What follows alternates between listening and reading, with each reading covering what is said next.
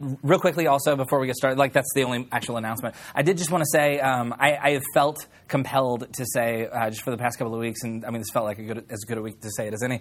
Uh, I am so grateful for you. I really, um, and, and, maybe it's because we've been like looking at all these ancient churches uh, you know, that like had all kinds of problems, and uh, so it, it's it's helpful in in the harder moments to realize like, oh, this is this is actually a very old story that we're participating in. Like, nothing here is new.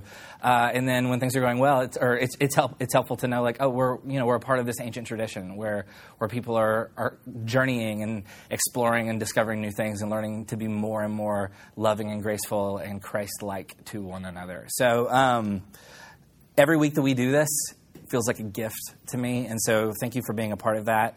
Thank you for um, caring enough about this place to, to continue to pour yourself into it in whatever way that you do that. And um, something I've never I've never really said because I'm the kind of person who I don't like to ask for, for help. I don't like to ask for I don't I don't like to ask for rides to the airport, if you will, if that helps. And so like, um, but we uh, it's you know it, if if you are of if you are the kind of person who prays, I, I would love your prayer. I would love for, for me, for my family, for this church, uh, just as we sort of uh, continue to sort of push through. We're, we're kind of coming to the end of our infancy as a church. We've, um, we're a little over two years old at this point, and um, we're kind of discovering who we are a little bit more every single week. And part of that is really exciting, and part of that is a little, uh, you know, it, when you realize that it isn't the thing. Like so, sometimes, sometimes it's more than you hoped for, and sometimes it's just different. And, and a lot of times that comes with a little bit of grief. And so, um, and uh, so again, for those of you who have been uh, participating and praying for us and, and with us. Uh, we, I'm so grateful for you, and so thank you so much for doing that. And I, uh, we're just getting started, and every week that you show up, it means we, we get to do this one more time. So thanks so much for that. And I also, and this, this part's weird because um, I'm talking to no one who's in the room, but to the podcast audience, we have. Um, so it's, it's like it's like this weird prayer to like hundreds of people who just exist who are not in the room with us.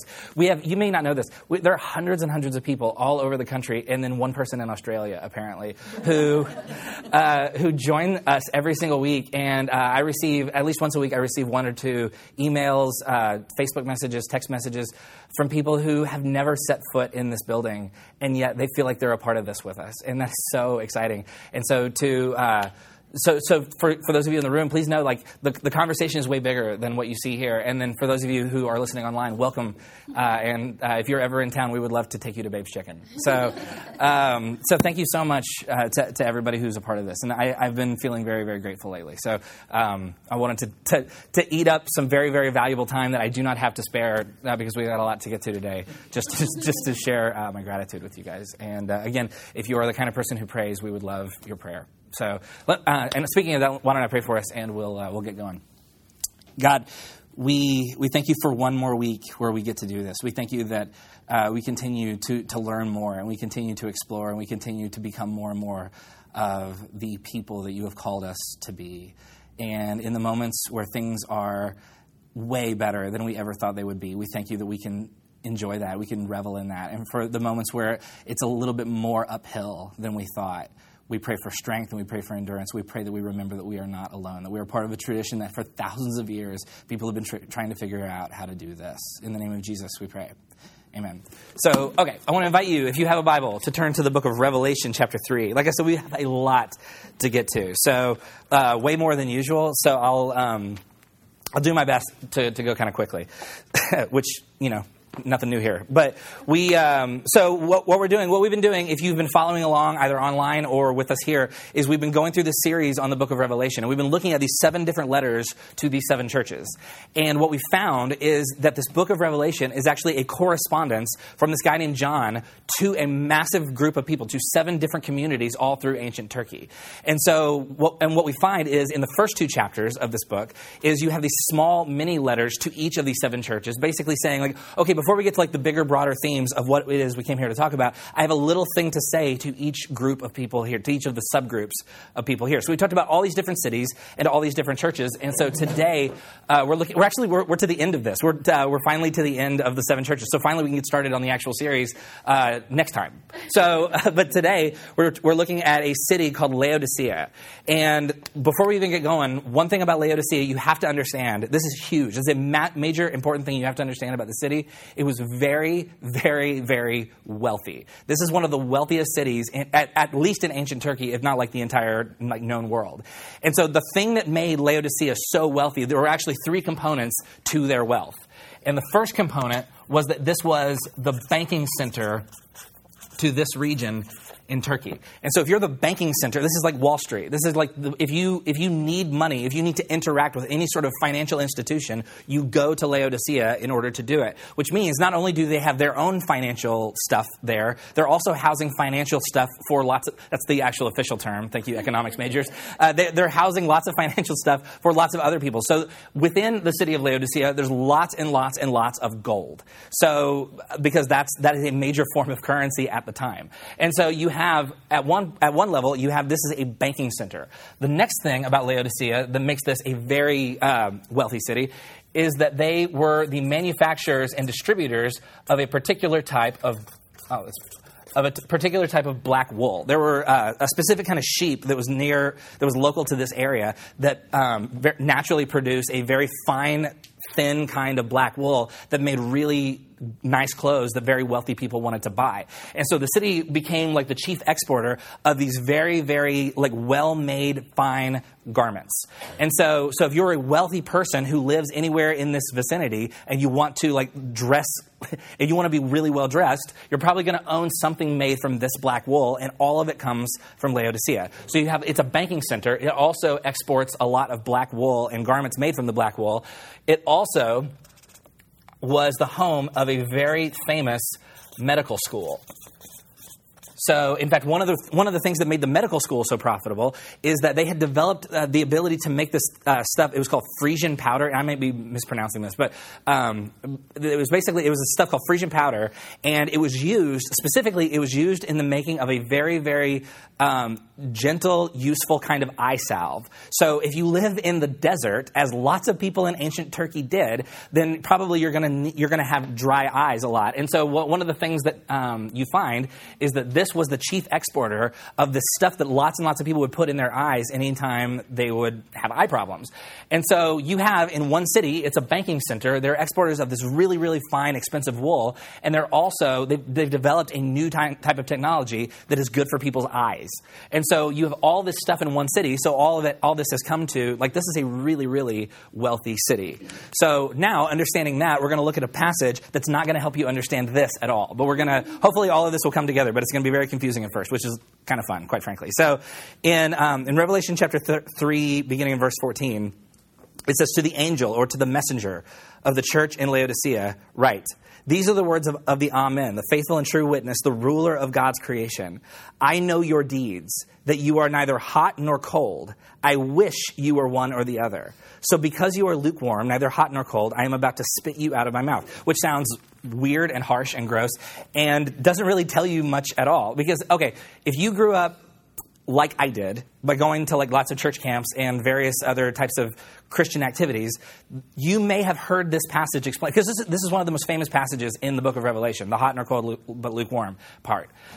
This is how it has been explained to, to me, at least when I was growing up. And in, again, in the context of like a Christian youth camp, it was hot is good and cold is bad. Because we're all basically on like this faith continuum is basically the idea. And so like hot is like you are on fire for jesus.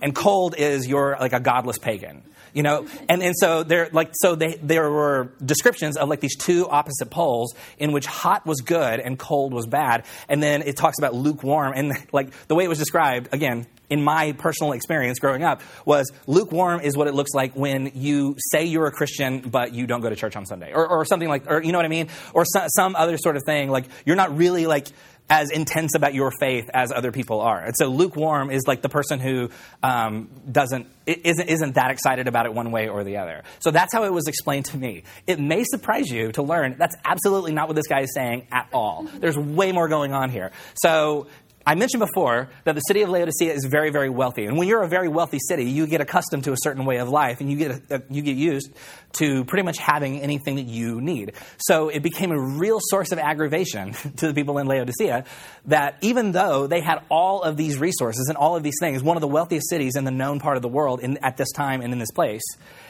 the, the one thing that the city does not have is a useful supply of water.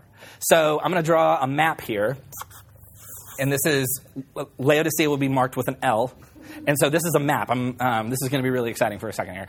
So you have Laodicea, and it sits sort of in this in this one spot in um, in ancient Turkey, and next to Laodicea, and whenever you're going to start a city, this is important. If, if, you're ever thinking about starting a city, something you really need to know is where's our water going to come from? And so, whenever they had started the city of Laodicea, whoever started it apparently believed that the river that flowed near Laodicea, which was called. Um, Oh my gosh, I've completely lost it. I think it's the Lycus River. Um, there, there's a river known as the Lycus River. If, if that's wrong, I, to the podcast audience who's like freaking out right now because you Googled it, I'm so sorry. But I, am pretty sure it's the Lycus River. So there's this river that runs um, near Laodicea. And so I guess whenever they started the city, they thought, like, okay, this will be our, our water source. The problem is, it's a pretty weak source of water. It doesn't flow very consistently. And in the summer, in the hot Turkish summer, it dries up entirely. So you have like long, long spans of time throughout the year where there's no water at all in the city of Laodicea. So now the question becomes if you are in the city and you can't move, so what do you do? The next question becomes like, okay, where can we get our water? So there are two cities nearby or relatively close to the city of Laodicea that have really, really good supplies of water. The first one is directly to the north which we'll mark with an H. Uh, it's called Hierapolis. Now, Hierapolis is famous for like these uh, natural hot springs. In fact, to this day, people travel to Turkey and stay in like really nice hotels in this part of Turkey, specifically because the hot tubs in the hotels are um, are heated by the hot springs, by the very natural hot springs. So famous hot springs, which means you have naturally water that comes directly out of the ground that is unbelievably hot. And so, famously so. And so, what, what would happen is the water would come out of the water and it would flow over like um, over the, the hill next to the city. And so, the people of Laodicea made a deal with the people of Hierapolis and basically set up a system where they built an aqueduct that flowed four miles. It's curvy because it's water. So, um, thank you. So, they set up a four mile aqueduct between Hierapolis and Laodicea. So they were going to channel the hot water from Hierapolis to Laodicea. The problem is, if you have a first, and this is some, sometime roughly in the first century, right about the time that the book of Revelation was written. So the problem is, between a four mile span of time and a first century Turkish aqueduct, probably by the time it gets to where it's going, is it still going to be hot? No, as they found really quickly that it isn't hot by the time it reaches its source. It's cooled off, and at this point, it's just kind of lukewarm. Are you with me? So, so you have this really, really natural hot water, and by the time it gets to the city, it's lukewarm. Now, there's a second city to the southeast called Colossae. In fact, if you have a Bible, there's a book in your Bible called Colossians. It's written to a church in this city. So, about 11 miles from Laodicea, there's a city called Colossae. Now, Colossae has really, really cold water, very nice natural cold water, because it sits at the base of a very tall, snow capped mountain. So, you have that's a mountain.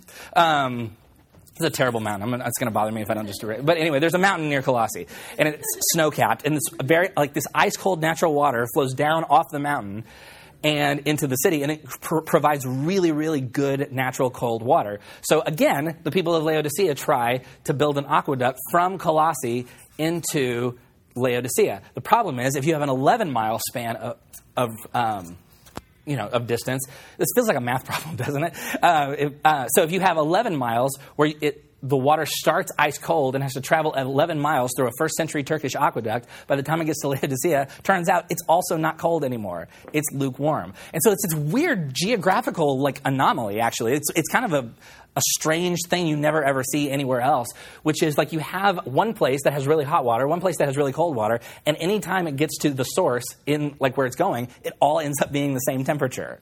Which is really like if you are a city that has lots of everything, and you can't get good water, that's like not only is that like a major problem, it's also like a real like kind of sore spot. Like as far as like your um, your sense of self goes. By the way, um, there, it's I, the fact that the city where the hot water comes from starts with an H, the cold water starts with a C, and the lukewarm water lands in a, in a city that starts with an L. There's like the spreadsheet making part of my brain just loves that so much.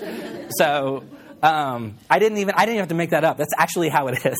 So um, so so this is the situation. So you have this group of people in Laodicea, and the situation is that all of the water that they get in the city is lukewarm. And this is a again a kind of a sore spot, a bit of a like a citywide embarrassment. And so when John writes this letter to this group of people and he talks about lukewarm water, he's kind of touching a nerve that's a pretty raw thing for them. Because again, all these aqueducts were built in the first century, right about the time that this letter was written. So he's kind of like like poking them right where they don't really appreciate. So but which it doesn't that doesn't really answer the question. It's like, okay, we understand that this is the situation, but we still don't understand why he's saying it or what he means by it. So again, we have to go back to okay, why does he say that they're lukewarm? So let's go on in Revelation three. Uh, we'll go back to verse sixteen so we can kind of connect this stuff. So in uh, in Revelation three sixteen. It says, So because you are lukewarm, neither hot nor cold, I'm about to spit you out of my mouth. You say, I am rich I have acquired wealth and do not need a thing. Now, this is a reference to actually something that had happened very recently. In uh, about the year 61, about 30 years, 30 ish years before this letter was written, we mentioned last week that in the city of Philadelphia and in the, the surrounding areas, there was a massive earthquake that devastated lots and lots of this part of Turkey.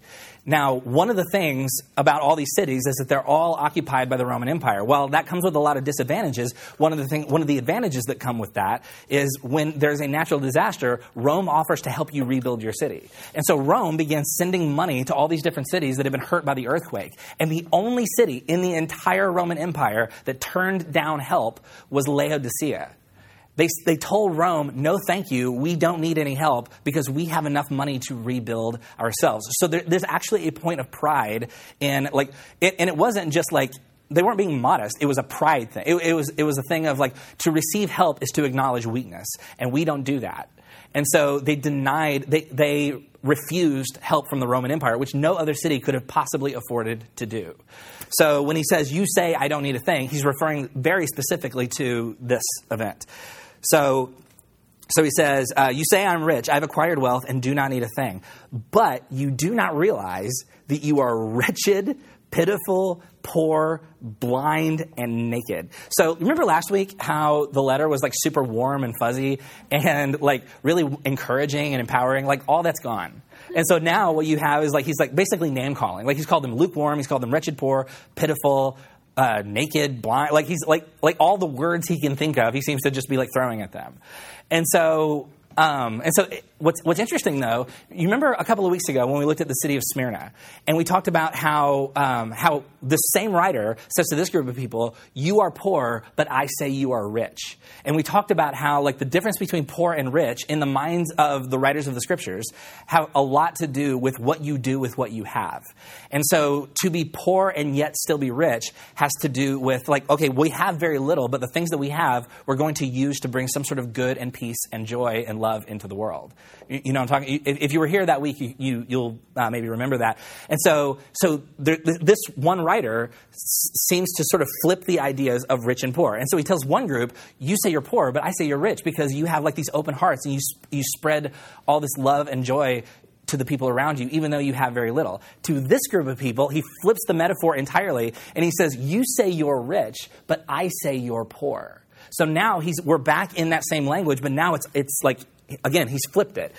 And so um, let's try and figure out why he's done that. And so in verse 18, it says, I counsel you to buy from, and by the way, it's important to understand, he's speaking as if speaking on behalf of Jesus. So, like, to the reader, these are the words of Jesus himself.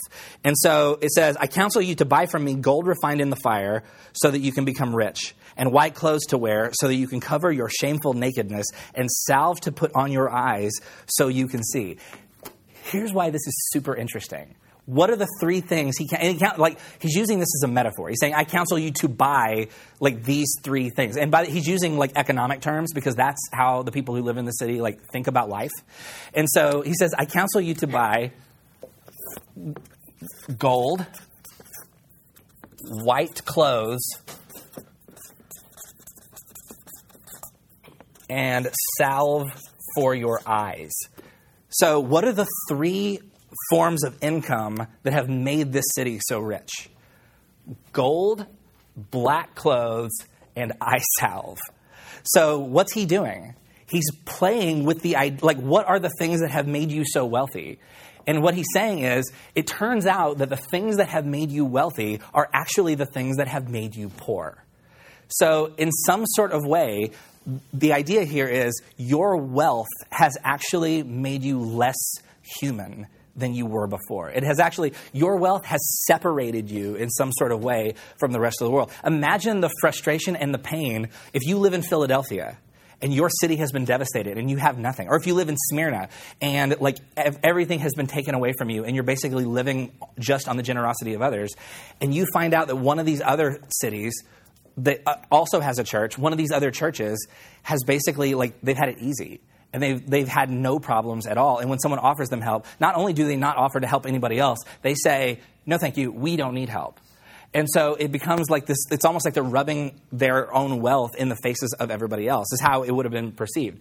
And so what, what's, what's being said here? It's essentially saying your, your status, your comfort, your ability to be self sustaining has actually made you unaware of and unconcerned with what everybody else is going through. And so the things that have made you rich have actually made you poor. And so there's this really, really interesting thing he's doing here, again, with the language of rich and poor. So, again, why does he say that they're lukewarm? Well, here's the thing hot water has a lot of uses. Hot water is useful. Hot water is useful for bathing, it's useful for sterilization, it's useful for various like medical things. Cold water is useful. Cold, obviously, for drinking, um, also for like irrigation. For far, like, there's lots of things that you can do with hot water, and there's lots of things that you can do with cold water. Lukewarm water is useless. By the way, the hot water that came from the springs, they couldn't even drink it when it had cooled off because of all the chemicals that had naturally made it hot. And so it was uns- like so by the time the hot water gets here and it's lukewarm, not only is it like not hot anymore, it's completely useless. They can't use it for anything. And so when he says you are neither hot nor cold, you're lukewarm, he's not saying like, oh, you don't really care. What he's saying is you've actually become kind of useless. And because the thing is, the, there's this idea of we're all in this together. That's, that's sort of the idea of sending one letter to seven different churches, is we're all in this together. And so we each have to carry weight for one another. And when you have one group of people who basically are like, we're good, then all of a sudden they stop participating in this thing where they are needed.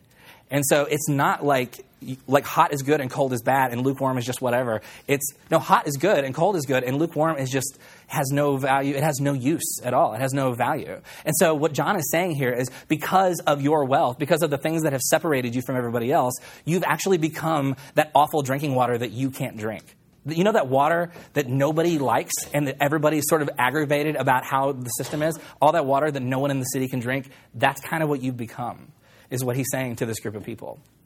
And so, lukewarm is essentially a way of saying you have become so focused on yourself. You have become so comfortable, you have become so consumed with am I okay that your like your ability to be concerned with other people has completely evaporated. And so and, and, this, by the way, we see this kind of thing all the time. And this, this is not to say that having things is bad. This isn't to say that wealth is bad. Like that, I'm not, I'm not saying that. What he's saying is a lot of times it is entirely possible to have all that we need and to not ask any questions beyond, do I have all that I need?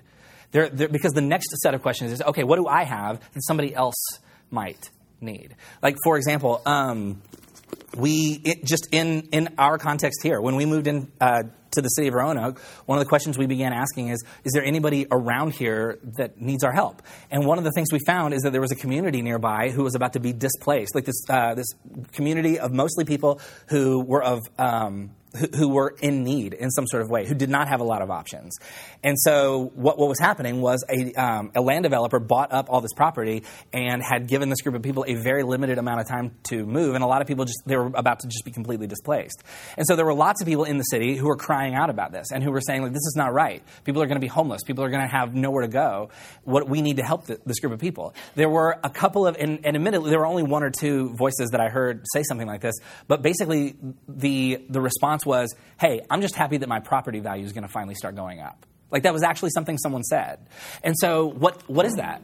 That is essentially that response is I have a certain amount of comfort and I have a certain amount of possessions. And my comfort and my possessions are more important than whether or not a family is about to be made homeless.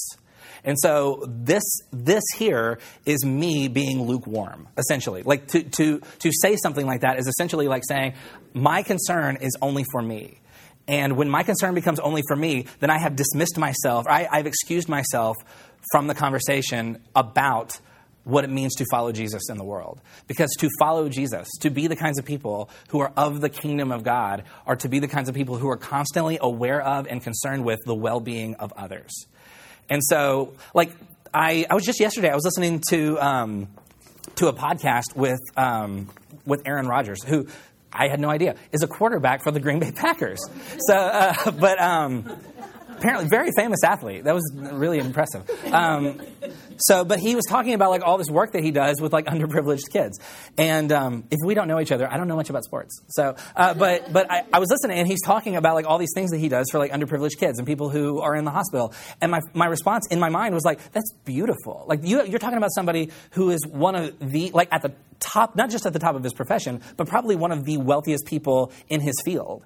And yet, a lot of his time goes to helping other people who don't have what he has. I also heard um, a while back um, Johnny Depp, the actor, who I did know that, who that was. Um, I, I, I, heard, I've heard, I don't know how true this is. I don't know how, but I mean, it sounded true. But um, so I'll, t- I'll, tell it. If it's not true, it's still, it's still a good story. But um, I've heard that he, uh, when he travels, he takes his uh, Jack Sparrow outfit, like the, from the Pirates of the Caribbean, that he takes it with him everywhere he goes because he likes to go and visit uh, like kids in the hot in like cancer wards as like in character as Jack Sparrow because he just likes to go visit people in the hospital. You have somebody who could very very easily take all the money and resources that he has and never interact with another human being ever again.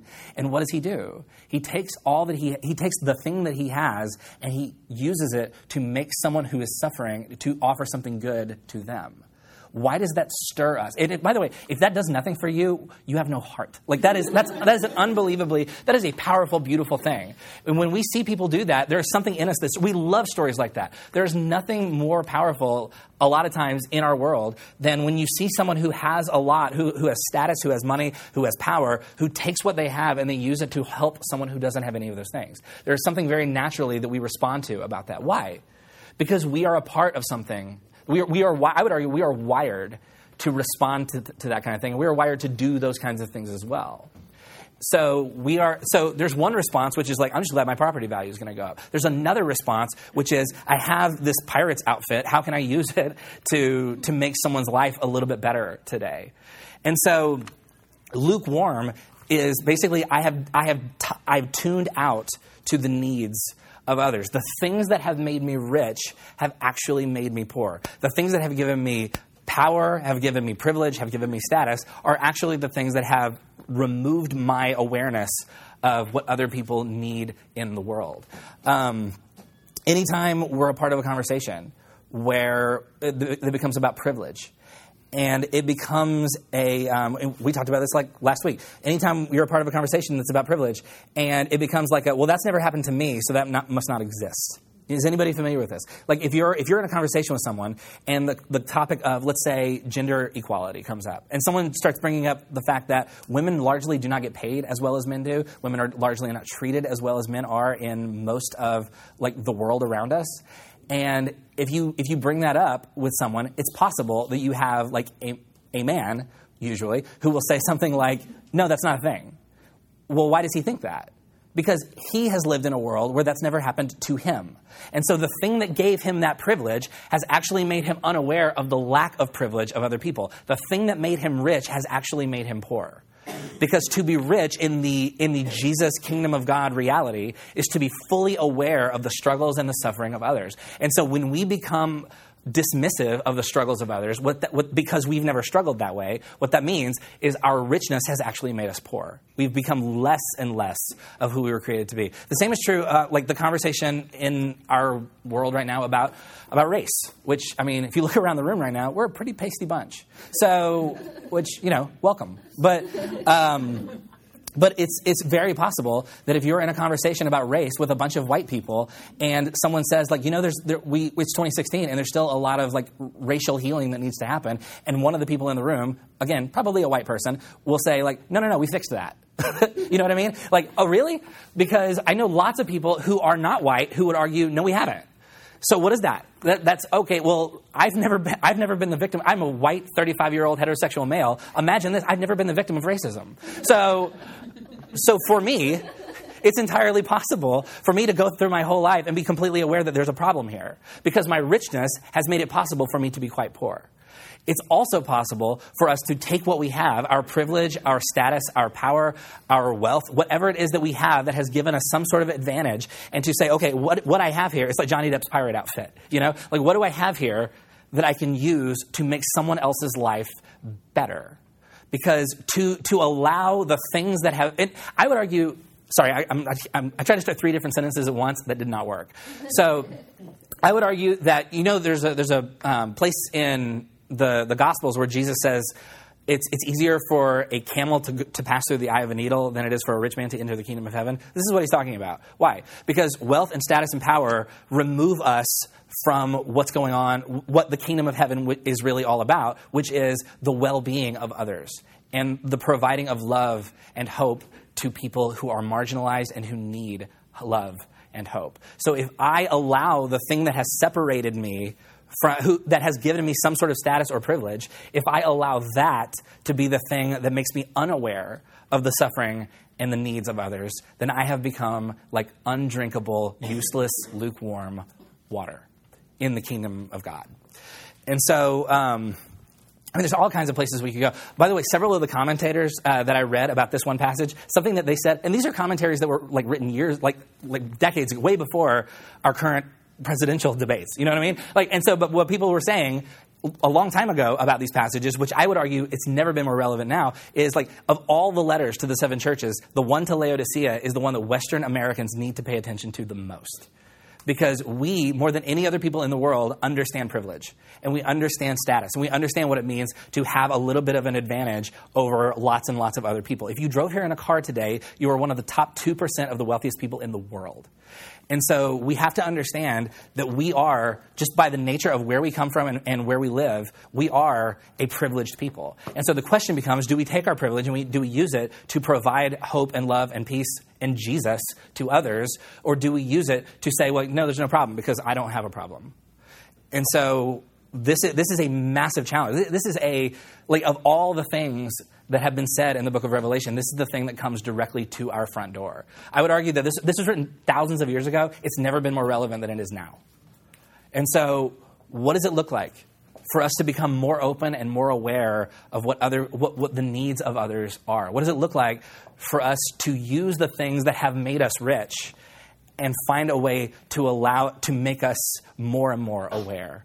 Because it's possible that the things that have made you rich have actually made you poor. So, um, but what's interesting here is he doesn't end the, the, the whole thing with this. And look at uh, verse 19.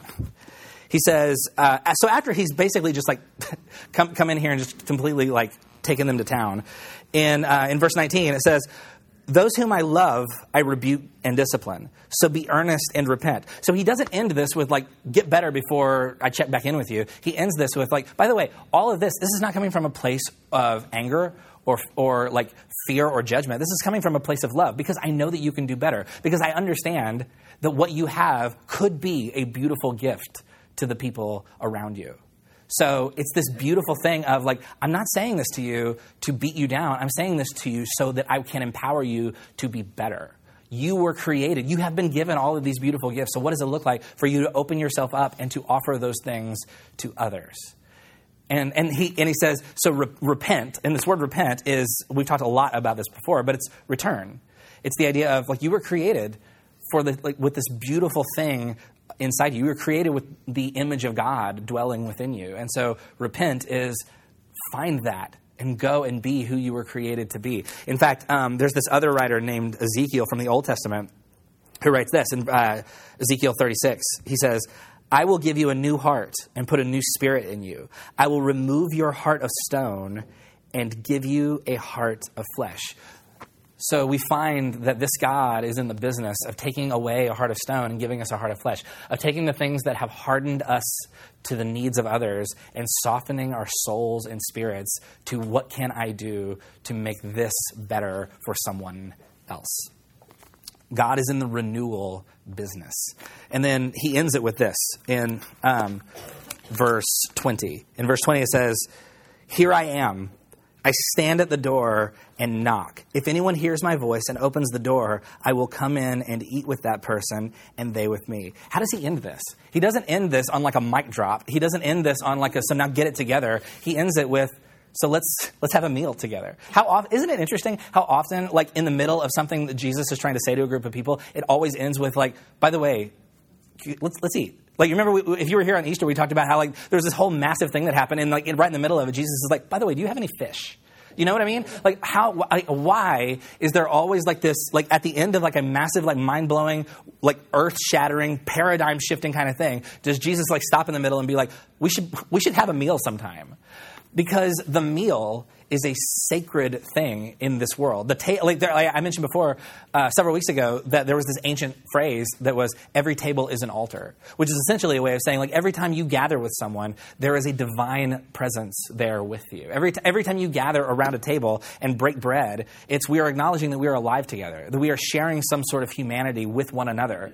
And a meal, by the way, this is not something you would do really fast between like morning shift and, and like afternoon shift. This is like this is hours at a time. In fact, in most of the world, it still is today today where like if you go to a meal, like don't make any plans for like right after the meal because like it's going to be a while that you're just going to sit there and enjoy one another's company because that's what a meal is at this time and in this place.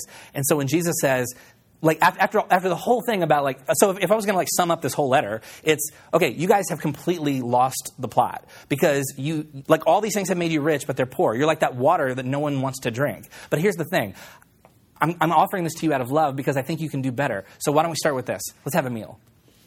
And let's try again. Let's do better. The good news of this letter is there is still love here, and there is still hope here. And that the people that you see that frustrate you the most, the people who say the things that make you think, like, oh, that person has become like lukewarm water, because it's never us, it's always somebody else. But, um, but all, all the things that we see that we, that we get so frustrated about, what we find here is there's still love here for that person too. God still loves them just as much as God loves you. And so it ends not with like a word of condemnation, but a why don't we share a meal? So the whole thing wraps up. All of the seven letters wrap up with so let's let's end this by talking about a meal. So that's what we're going to do. We're going to have communion. And if you want to share this table and this meal with us, this is a symbolic thing that we do a lot here because it's so prevalent all over the scriptures, which is like the idea of there is a shared thing that we are a part of. And so for those of us who we are aware of our privilege. And now the next question is okay, what does it look like for me to take my privilege, my power, my leverage, whatever it is that I have, and open myself up and make something better for somebody else? What does it look like for me to do that? What does it look like for me to be more open? What are the things that have made me rich, but have actually somehow also made me poor?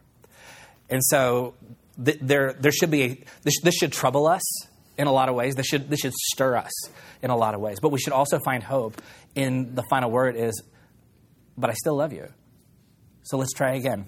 Let's do better. Come to the table. Let's share a meal and let's go back. We'll try again because there is still love here. I will take your heart of stone and I will give you a heart of flesh. Some of us, how many of us need a fresh heart of flesh?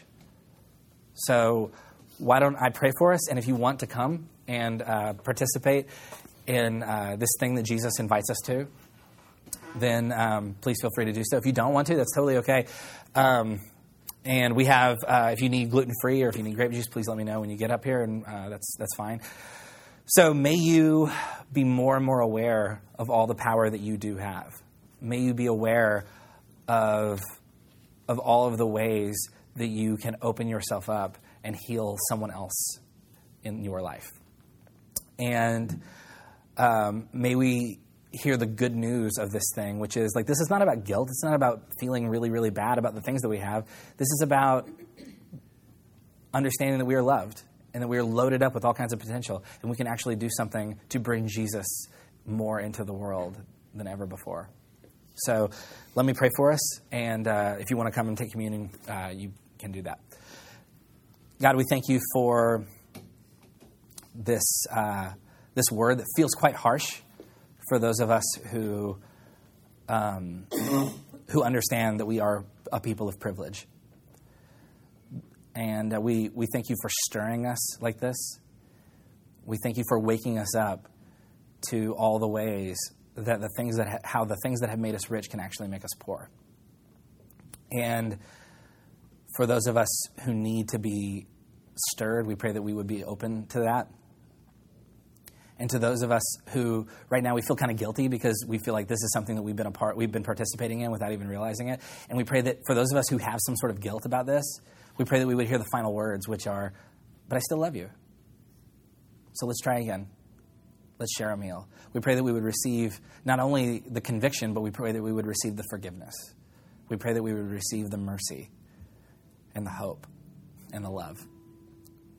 For those of us who have never chosen to follow you, for those of us who have never chosen to participate in the story that you are telling through Jesus, we pray that we would be open to that. We pray that we would take a step towards that story and that we would embrace our part in that story. We pray that we would find all the ways that we can take what we have and share it with someone else. In the name of Jesus, we pray. Amen.